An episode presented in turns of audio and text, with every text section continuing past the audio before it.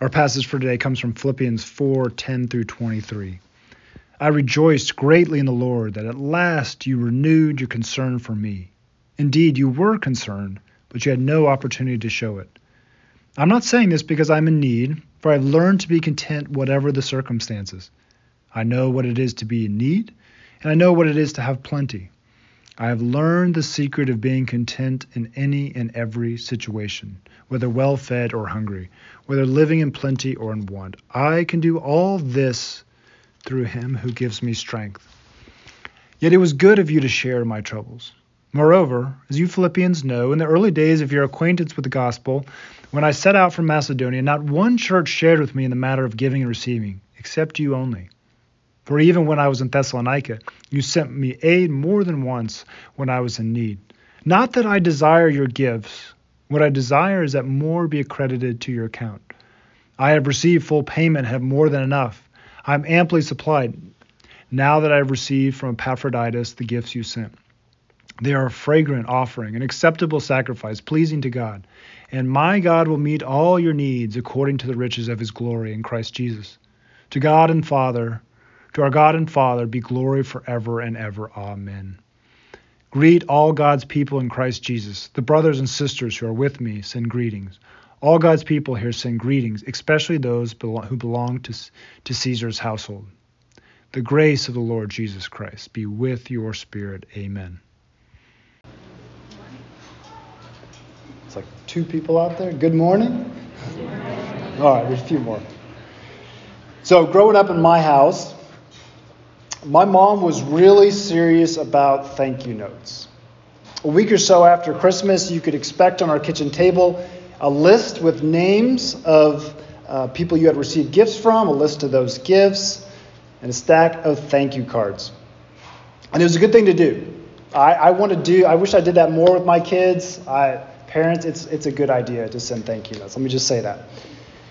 But as I was thinking about this this week, the challenge I had as a kid was trying to say thank you for something, quite frankly, you weren't that thankful for. It's not hard to say to your grandma that you appreciate the $25 check you got that you're going to spend for video games. And it's another thing to say thank you for that sweater, right? That you didn't really want, that you didn't ask for, and that you're probably never going to wear. You, you have this delicate task of showing appreciation for that gift you had received, at the same time trying to be honest. I think that was not always easy to do. Paul ends his, so we come to the end of the letter to the Philippians today, and we essentially have a thank you note. Sort of. Paul's writing a thank you note that maybe like you wanted or I wanted to write as a kid, but your mom would never let you write that. I rejoice for the gifts you sent with Epaphroditus that I didn't really need. It was so good of you to remember me and help me out with these gifts that I never sought in the first place. It sounds like the worst thank you note ever. As soon as Paul expresses some kind of gratitude to the Philippians for the gift, he immediately then qualifies it. It's like Paul's mom never taught him how to write a proper thank you note. But Paul has even a more delicate task than I did as a 10 year old kid. Paul's got to do two things at once in this note. One, he's got, he needs to show genuine appreciation for the financial support he's received from the church in Philippi. Okay? He needs to do that. But two, he needs to make it clear that the Philippians, that, to the Philippians, that his ministry is not dependent on their gifts and that it's not motivated by their gifts. In other words, Paul has to thank them without thanking them. He has to write a thankless thank you note. And it's interesting, if you look at this passage, the word thank you is not in it. Like my heading, which is not part of the biblical text, says a thank you, but the word thank you is never in it. And to understand, we're going to have to go into Paul's world. There's different conventions, there's different social conventions, there's different norms in Paul's world, and that presented a challenge to Paul. So here's one of the challenges he had. At the time, there was philosophers and teachers who would go from place to place selling their ideas. So they would gather these people around them, they would tell them their ideas, and they expected to receive financial support from them. So essentially, their philosophy, their ideas were for sale. This summer, we were uh, in Boulder, Colorado, and we were walking around like near this downtown strip, and we came upon a like a huge crowd gathered around a street performer, and he was this guy on stilts, and this guy was genuinely super talented. And his final trick was uh, juggling fire on the stilts, like not easy to do. Okay, and the whole time, like as this crowd gathers around, and you're watching, you're thinking, this is amazing, and there's no way this is free. Like, there's no way this guy is out here doing this from the goodness of her heart. And sure enough, when he got done with that big final trick, a not so subtle message came out it's time to pay up, right? He put the hat out, but it wasn't like, hey, you want to give? It was like, it's time to give. And Paul needs to, to make it clear he's not a street performer. He's not some like huckster of the gospel about Jesus Christ. So as, as long they can get the news about Jesus as long as Paul gets his cap filled up. It's not that Paul doesn't think he has the right to financial support. He makes this clear in, for example, the letter to the Corinthians that he has the right to financial support. But he make, he's got to make it clear that he is spreading the good news about Jesus Christ for free. It's not this message of his is not tied to money. It's not tied. It's not being influenced by money. And so that's the first thing he's got to navigate around. But Paul also lived in a world where there were these very complex patron client relationships. So, briefly, like these patrons, these benefactors, these were people with money, and they would invest them in these clients. So, they would give them money, they would invest them, and, and as we would say now, like there's always some strings attached, right? Those gifts from the patron to the client came with expectations. And the client was expected to reciprocate that gift to give something back in return. To, or like one of the things they could do was they could give a gift back, or they could just acknowledge that they are indebted to that patron. That was a way. Remember, we're an honor shame culture. And one way to give honor to that uh, patron was to just acknowledge your indebtedness. And so Paul's got to make it clear to the church in Philippi this is not the kind of relationship that he has with them. Paul's not the client, and they're not the patron. Because that, that relationship is not going to work for Paul. Paul's got to hold on to his independence. Like you know that old adage, don't fight that, don't bite the hand that feeds you. Like there's this like if I'm feeding you, if I'm giving you money, you better be careful what you say to me. Like that's not going to work for Paul. So Paul's going to have to he's going to have to make it clear he appreciates these funds, but he is not beholden to the Philippians. So think as we go through this thank you thankless thank you note, like keep this in mind. Paul's not being rude, okay? He's trying to delicately walk this line of showing appreciation on the one hand, but also navigating these social conventions. So, um, if you've got your Bibles open, we're in Philippians 4:10. Philippians 4:10. It's the last passage in this letter we've been at for the last couple months. He, he uses this word rejoice again. We've seen this letter, this word time and time again. This is our final time, I rejoiced greatly in the Lord that at last you renewed your concern for me. Indeed, you were concerned, but you had no opportunity to show it. For some reason, we're not told why, there's been this period of time where there's been this silence between the Philippians and Paul. And Paul started to wonder I, I wonder if they've forgotten about me. I wonder if they've forgotten about me. But then one day, Epaphroditus showed up. And when Epaphroditus showed up at prison, Paul knew that the Philippians had not forgotten. They had renewed their concern for him. This Greek word for renewed is really, it's not captured in English, it's poetic language. It's the word used to describe when trees and flowers burst into bloom again. In 2014, I was living in northern Illinois, and that was the, the winter of the polar vortex. You might remember that winter. I, I put the, the, the, strawberries to bed with some snow in late November, early December, and mulched them. Uh, when I was tapping the maple trees in March, there was uh, still a lot of snow on the ground that winter. It was a long, hard winter in northern Illinois. And I, man, I struggled to keep uh, water tanks from freezing that were uh, water for the cattle. I'd go out to the shed, it'd be negative 10 degrees, and we'd got another snow snowstorm that would come. And I'd go out to our old little old Ford 1520 and I'd turn that little glow plug and just hope that diesel engine turned over. It was cold. There was a stretch where, for I think it was a week, it never got above zero degrees. And that winter almost broke my poor Texan wife. But then spring came. And the buds and the maples around our, tra- our house, they burst into bloom. And the daffodils on the trail up the hill, they finally emerged from that soil that had finally thawed out. And there was this feeling that washed over me and us. This feeling, I think you know, that only comes in spring when the sunshine hits you after a hard winter and it feels so good you want to cry. That's the feeling that I think washed over Paul when he saw Epaphroditus walk through that door. In the dead of winter, locked up in his prisons, flowers had burst forth in bloom, and Paul rejoiced greatly.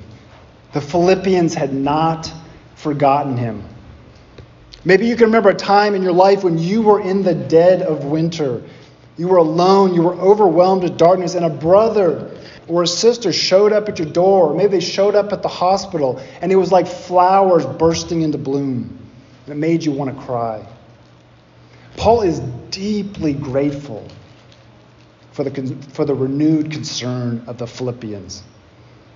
But look, just as quickly as he gives this beautiful poetic description of his joy, he has to qualify it. Verse 11 I'm not saying this because I'm in need, for I've learned to be content whatever the circumstances.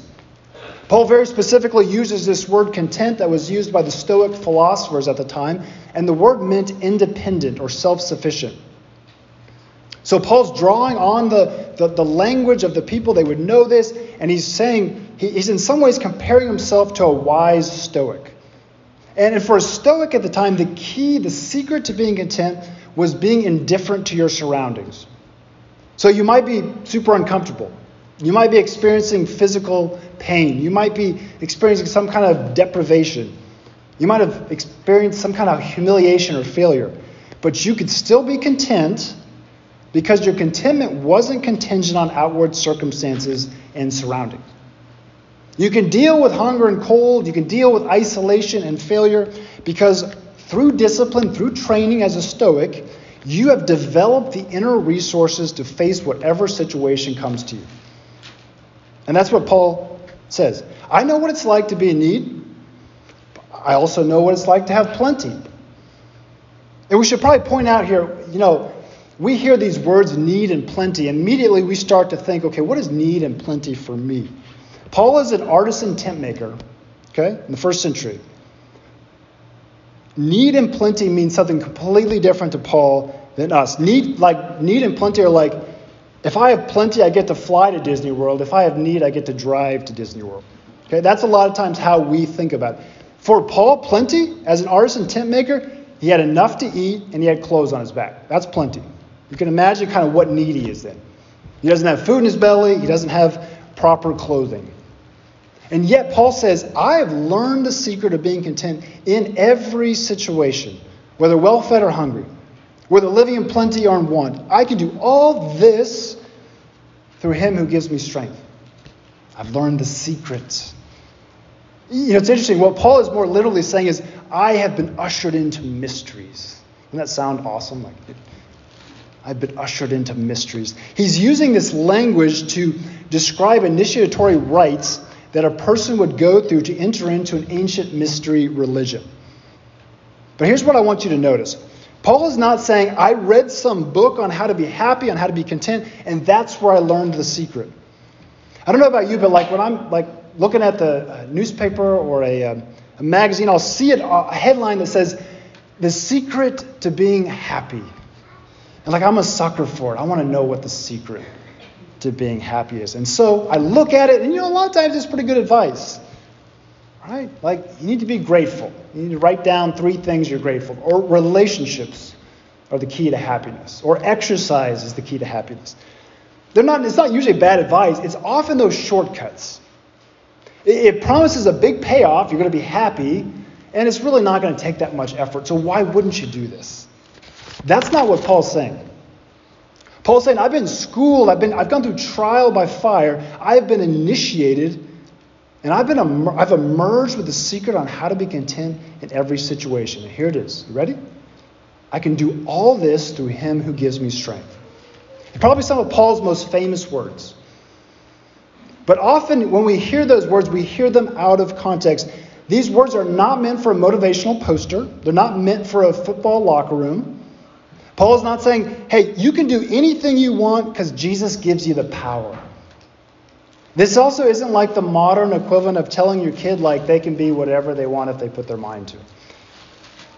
Look again, look again closely. If you got your Bible, look again what says in verse 13. This is super important. I can do all this through him who gives me strength. If you're like me, you grew up probably the version of the NIV or whatever version, you probably learned it, I can do all things. And that's not a bad translation. That's probably a better, more literal translation. But what you miss, and I think the NIV gets it right here, is Paul's not talking about everything. He's talking about this. He's talking about, he's saying, I can do all this, meaning I can, all the situations I just told you about, being in need, having plenty, being hungry, being well fed, I can do all this. I can endure all this through him who gives me strength. Here's what, here's what Paul's saying. Here's what I've learned through all this. No matter what happens, I can be faithful to my calling as an apostle of Jesus Christ. I can hold on to my faith in Jesus and what he's called me to do no matter what. That's different than saying, I can do whatever. So how does Paul do it? What's his like what's the superpower that Paul has? According to Paul, the secret contentment is not, like the Stoics say, found in independence and self-sufficiency, but rather, paradoxically, independence in Christ's sufficiency. Paul's secret is not that he has a superpower, it's that he's plugged into the ultimate source of power, Jesus Christ.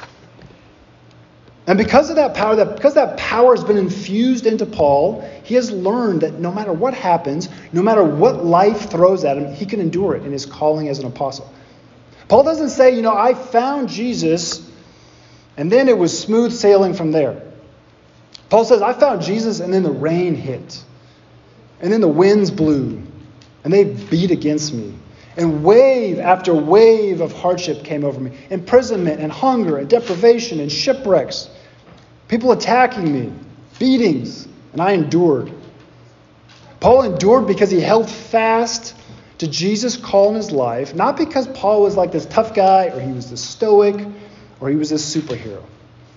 Not because Paul had learned to be indifferent to pain, but because he had plugged into a power bigger and greater than himself. As followers of Jesus, we are not promised that life is always going to tilt to the plenty and away from the want side of things. We'd like that. That's not what we're promised. What we're promised is when the want comes, when the hunger comes, when the humiliation comes, when the pain comes in our journey as disciples of Jesus, when that Call for the doctor's office comes that you're dreading. When financial hardship comes. When memories of trauma come back. When heartaches of life come. When you lose someone you love and you think, I cannot do this. You're right, you can't do it. And you remind yourself, though, you have plugged in to a source of power that is so much bigger than you as a follower of Jesus. And that power is Jesus Christ. And part of that power that you plug into is the recognition that your ultimate source of joy and worth and meaning is not tied to external circumstances, but to Jesus Christ. Something no storm can take away. Verse 14. Paul now moves back to expressing gratitude. We've got this movement He's going to express gratitude. He's going to qualify it. He's going to express gratitude. And then he's going to qualify it. Here we go again. Yet, it was good of you to share my troubles. Right from the beginning of their acquaintance with the gospel, uh, this good news that Paul's been spreading about this uh, Savior King named Jesus, the church in Philippi has joined with him in this mission. Okay? He, he's so grateful for that. But look, he's going to qualify it again. Not that I desire your gifts. What I desire is that more be credited to your account. I have received full payment and have more than enough. Again, this like this sounds kind of strange. It sounds Paul moves from gushing about the Philippians, how good it was for them to share the troubles, and then he's got this like very formal language. He sounds like like somebody like a who's not used to showing their emotions.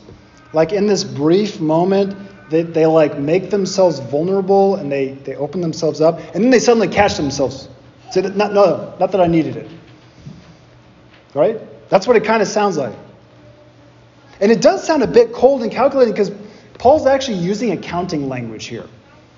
He's using banking language, credits and payments and accounts. When Paul says, I've, I've received full payment, he's using a technical term here from the business world for a receipt. Right? Here's your receipt for the goods and delivered goods and uh, services delivered to me. So instead of printing off like a, a, a receipt on a cash register or something like that, he's going to give him a receipt with his words. You have paid in full. Again, str- like strange, right? A really weird thank you note. That all of a sudden, this, this warmth that we've talked about has shifted into the language of business partnership. But here's what we need to see the fact that Paul is even receiving these funds from the Philippians is unusual. Because usually in other letters, Paul will not take funds from other churches. He does not want to put himself, or he is beholden to their, uh, their wishes that come with the, the money. But he does accept financial assistance from the Philippians. We don't know why. It might have been that the Philippians had less money, so he was less worried about uh, them using money as a power to manipulate him. We don't know, but he will accept these funds from the Philippians. That's, that's, a, that's a step right there. That's a way he's honored them. He's using this business language because, because Paul has partnered with this church in Philippi. In other words, they are not his patron and he's not their client. They are partners. They are in this together. If you remember way back in the beginning of this letter, Paul actually said, he spoke about this partnership that they had in the gospel. And now at the end of the letter, he's returning to this. He's got this joy that the Philippians have partnered with him in this venture of spreading the good news about Jesus Christ. That the church in Philippi is stuck with him thick and thin. They are like a faithful partner. And Paul is deeply grateful for their support. But Paul wants the Philippians to see this is bigger than just me and you. This is bigger than a financial gift that you just gave to me. You're not my patron, and I'm not your client. We're partners. And that gift that you're giving, that gift is to God. So it's interesting. He goes from business language to this Old Testament sacrificial language of now this offering that you make, it's rising up to God like a fragrant offering. It's pleasing to God. If you're a member here at Midway, here's my question for you this morning Are you a patron of the gospel?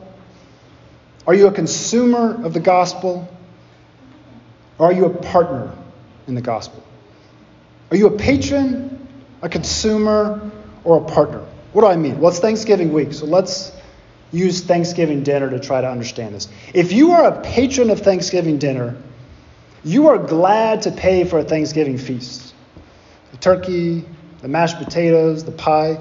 Maybe you're glad to pay the Dutch house or somebody else to cook you up a Thanksgiving feast. Who's got time to cook Thanksgiving? Who wants to get their hands dirty in the kitchen when you could pay someone to do it? And because you're footing the bill, guess what? If that turkey's dry, those mashed potatoes are lumpy, you are entitled to let them know.